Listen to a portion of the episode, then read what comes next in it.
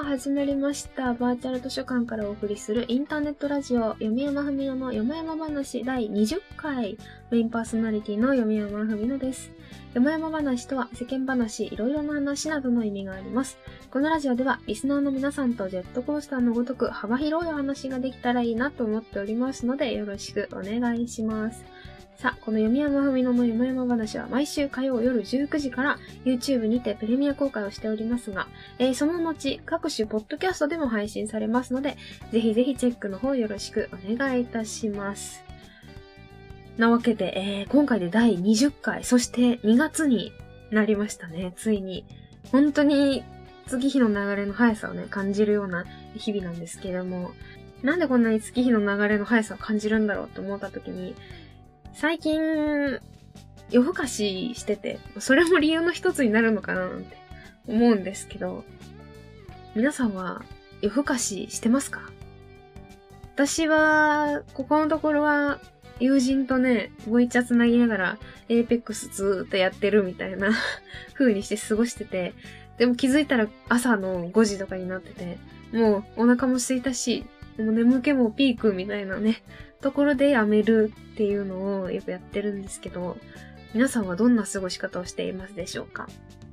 まあ、お仕事だったりとか、学校があるだったりとかでね、なかなか夜更かしなんてしてられないよ、する暇ないよっていうね、方もいると思うんですけど、なんか、おすすめの夜の過ごし方みたいな、どんな風に夜更かししてますかっていうのをね、聞いてみたいななんて思いましたので、ぜひ、えーそんな話もね、コメントや、えー感想等でいただけたら嬉しいなと思いますので、よろしくお願いします。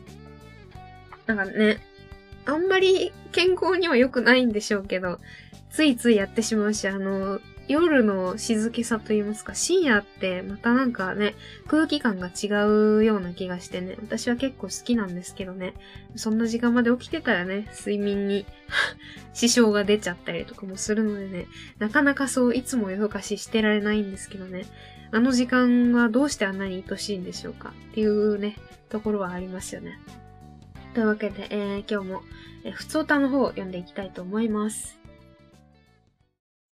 貸し出しネーム、えー、天人家さんよりいただきました。ありがとうございます。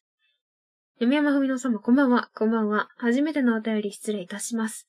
最近、緊急事態宣言で週末に友人たちと遊ぶこともなくなり、リモートワークで出社することもなくなりましたので、えー外に出る機会が生活用品の買い出しのみとなってしまいました。あー、確かに。私もそうかも。そんな中、最近の楽しみが、たまにコンビニに買い物に出かけるときです。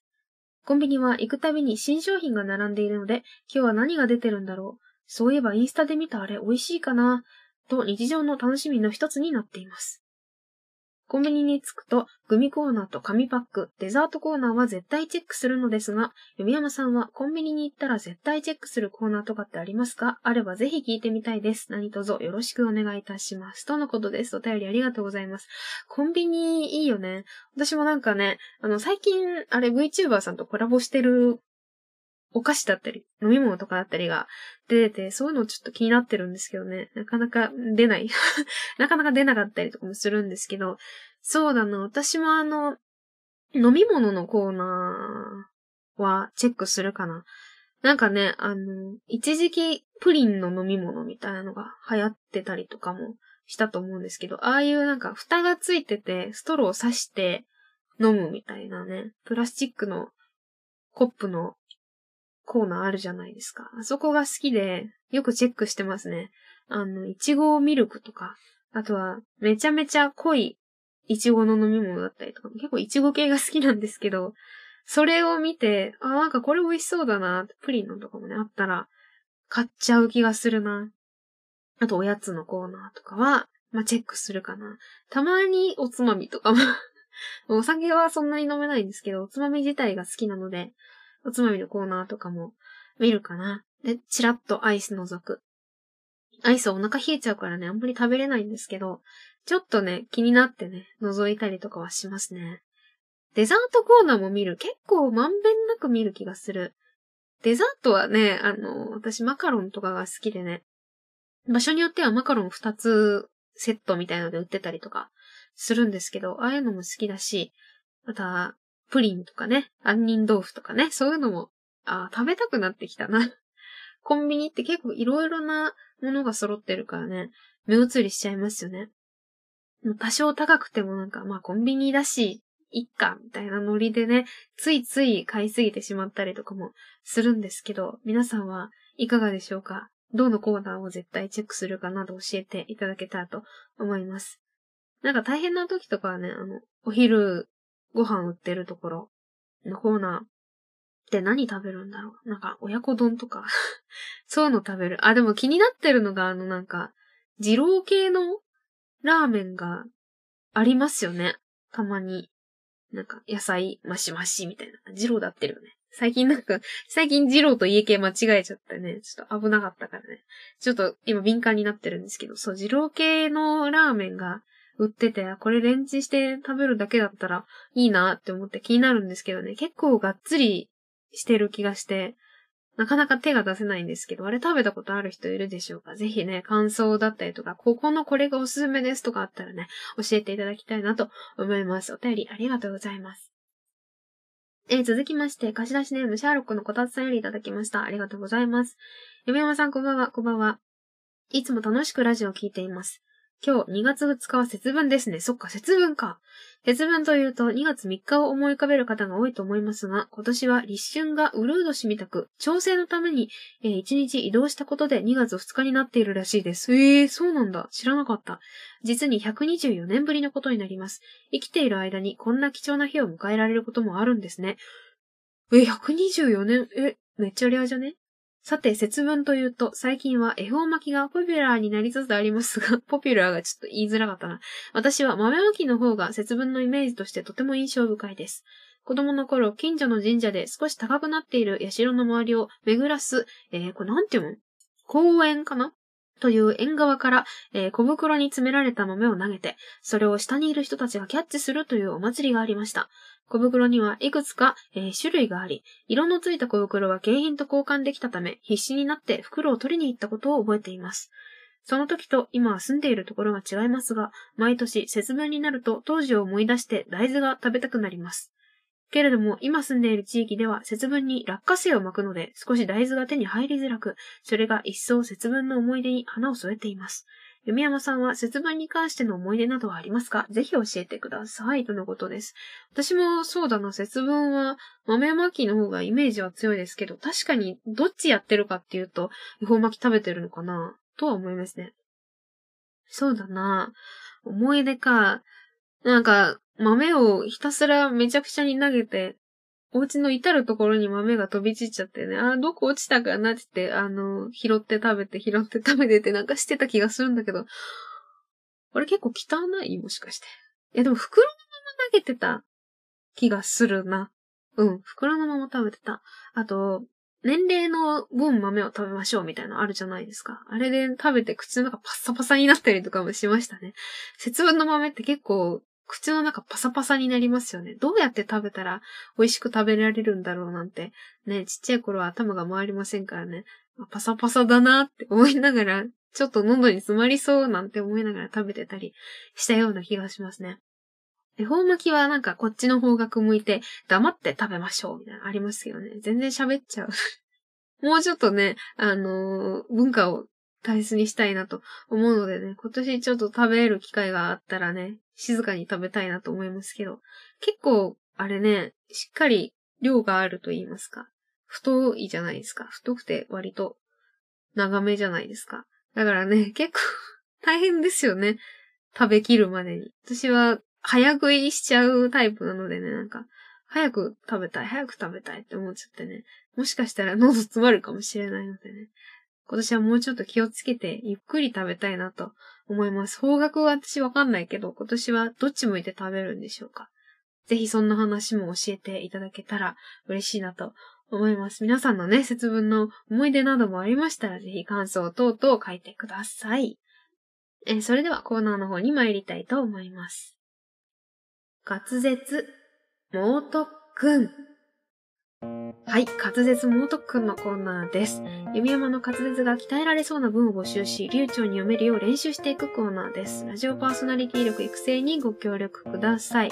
とのことで、えー、じゃあ今回はね、滑舌猛特訓を2つ読みたいと思います。えー、1つ目、貸し出しネーム和風王さんよりいただきました。ありがとうございます。弓山さんこんばんは、こんばんは。吐く息は氷、下の根までかじかむこの季節。そろそろ滑舌を鍛えたくなってきた頃かと存じます。そうですね。えー、さて、大学で研究をしておりますと、巨人の肩の上に立つという言葉がありますように、過去の知見からヒントを得るべく論文を読む機会が多くなります。そんな言葉があったんだ。論文は一般的に携わったメンバーの名前を貢献度順に並べることが通例となっており、最初に書かれる代表者は第一著者、次に書かれる人は第二著者と呼ばれます。というわけで今回のお題は、第一著者、第二著者、第三著者。これを早口で3回読んでください。検討になります。ちょっともう危ないですけど。著者って言いづらいですね。著者、著者、著者、著者。頑張ります。いきます。第一著者、第二著者、第三著者。第一著者、第二著者、第、別部だ。ダメです。うえー、これ難しいない？これも、ちょ、練習していい？もうちょっと。第一著者、第二著者、第三著者、第二著者、第、は？順番入れ替わっちゃった？え、めちゃめちゃむず、第一著者、第二著者、第三著者。著者、著者、著者、著者、著者、著者、著者。著者を多分言えれば、第一、第二、第三。あ、でも、一、二、三。いや、いいけるか？第一著者、第二著者、第三著者、第一著者、第二著者、第三。遅くなっちゃうな。言えますか？皆さん。いいですか？人のを聞いて笑ってる場合じゃないですよ。わかってますからね、皆さんが。どうせこの辺で笑ってるんだろうなっていうことぐらいは。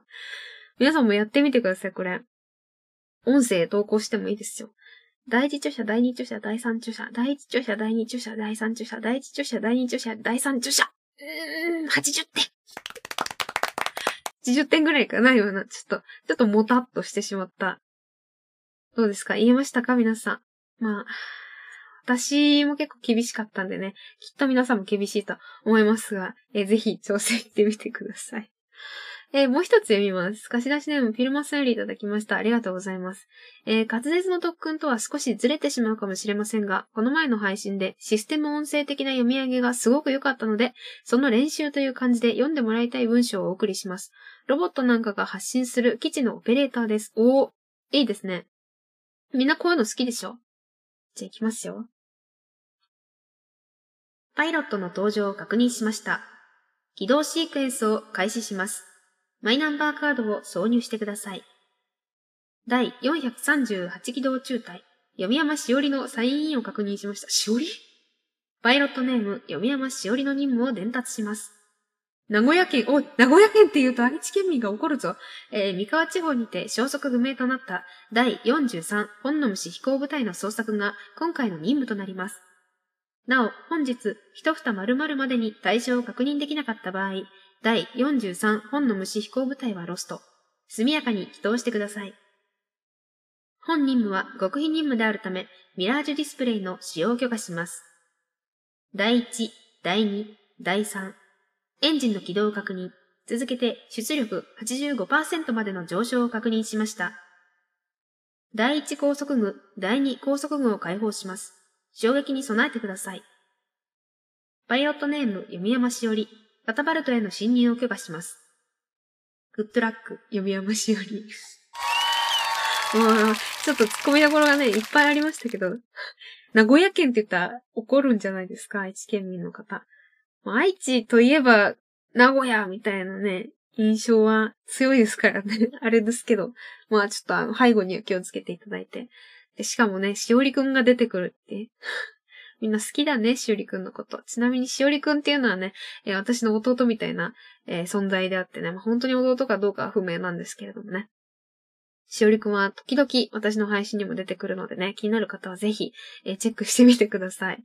いかがだったでしょうか？私もね、こうオペレーターみたいなね、あのー、アナウンス系の読み上げは好きなんですけどね。まあ、実際経験があるとかじゃないんですけど、なんか結構好きなんですよね。皆さんにも好評で、割とちょいちょいやるんですけどね。これまたやりたいですね。どうでしょうか？楽しんでいただけたでしょうか？一応つまらず読めたかなとは思いますが。え、この他にもね、ぜひ、読み山の滑舌が鍛えられそうな文ございましたら、えー、読み山ふみのの読み山話お便り係までお便り募集しております。滑舌元くんのコーナーでした。次から次へ湧いて出る本の虫。本当に厄介ですよね。そんなあなたにおすすめなのが読山製薬の本虫 Z 漢方由来の自然成分が本の虫の脳に直接作用し巣を内部から破壊します。本の虫に困ったら本虫 Z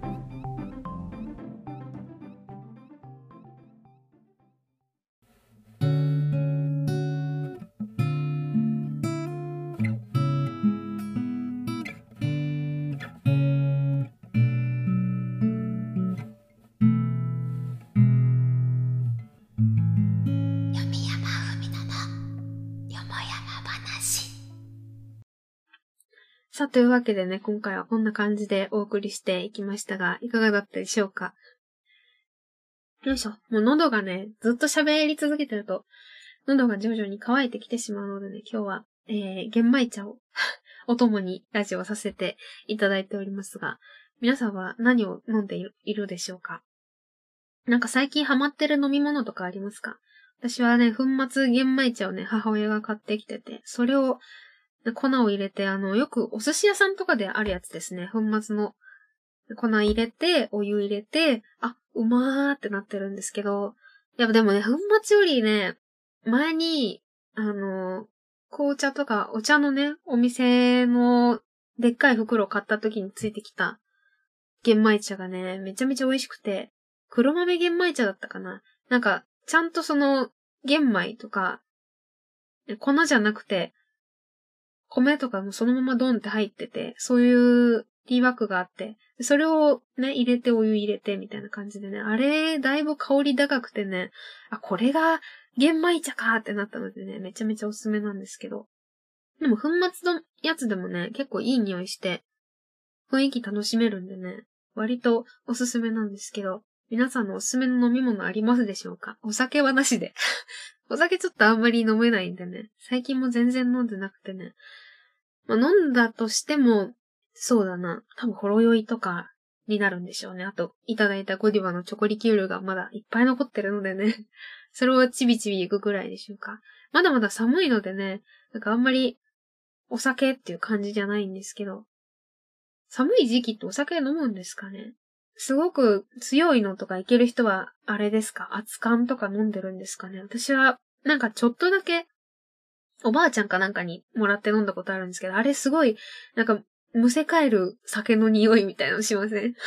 私がまだ子供だから、子供舌みたいな感じだからなのかもしれないんですけど、すごくお酒お酒感と言いますか、強くてね、なかなか飲めないなって思ったんですけど、飲みやすいすごくめちゃめちゃ飲みやすいのってあるんでしょうか？ホットアップルワインとかはね、美味しいんじゃないかなと思うんですけど、まあ、なかなかえ試す機会も最近はなく、でもあれももしかしたら強いのかな？そもそもワインを飲むことがあんまりないからね、美味しいって思えるかなっていう不安があるんですけどね。お酒も徐々に開拓はしていきたいですけどね。まあのんべいにはならないだろうな。一生弱いままなんだろうな。まあ、強くなりたいとも思いませんけどね。なんかもうちょっと楽しめるようにはなりたいなという気は、かすかにしております。もちろんね、お酒じゃなくてね、あの、紅茶とかの方が飲む機会が多いのでね、おすすめの紅茶など教えていただきたいんですけれども。紅茶のあの、好きなね、ブランドというかお店がありまして、そこの新しい紅茶が今度出るってことでね、私はそれを楽しみにしていますし、あとあれ、あのー、前にね、飲んでた蜂蜜紅茶がもうそこを尽きてしまいまして、どうにか代わりになるものをね、探したいんですけど、あれ、多分売り切れてて、売り切れてて買えないんですよね。な、他にも調べた感じ、ちょいちょい、あ、蜂蜜紅茶っぽいのかなっていうのはね、見つかるんですけど、まだまだ、こう、勇気が出ず試せていないのでね、すごく甘い紅茶、えー、募集しております。まあ甘くなくてもね、自分で蜂蜜突っ込めばいいんですけどね。すごく甘くてリラックスできるようなものがあったらなとか、いい香りするやつとか、おすすめがあったらぜひ、えー、教えていただきたい名前とか、まあアマゾンで売ってたらね、一番買いやすくていいんですけど、ぜひぜひ教えていただけたら嬉しいなと思います。本当にまだまだ寒い時期がね、続くと思いますからね、あったかい飲み物をひたすら飲みまくって 過ごしたいなと思う所存でございます。あと最近ね、駄菓子を大量にいただいたので、駄菓子と一緒に楽しめるようなね、お茶なんかもあれば嬉しいなと思います。駄菓子マジで美味しいですね。食べたいなって思ってたのでね、本当にいただけて嬉しいんですけど、なんでこんなに美味しいんでしょうね。なんかチープなんですけど、それが美味しいですよね。魅力的ですよね。好きな駄菓子、これ食べてみてほしい。なんていうのもあったらね、それもよかったら教えていただきたいですね。私は駄菓子って言っていいかわかんないけど、綿菓子とか結構好きですね。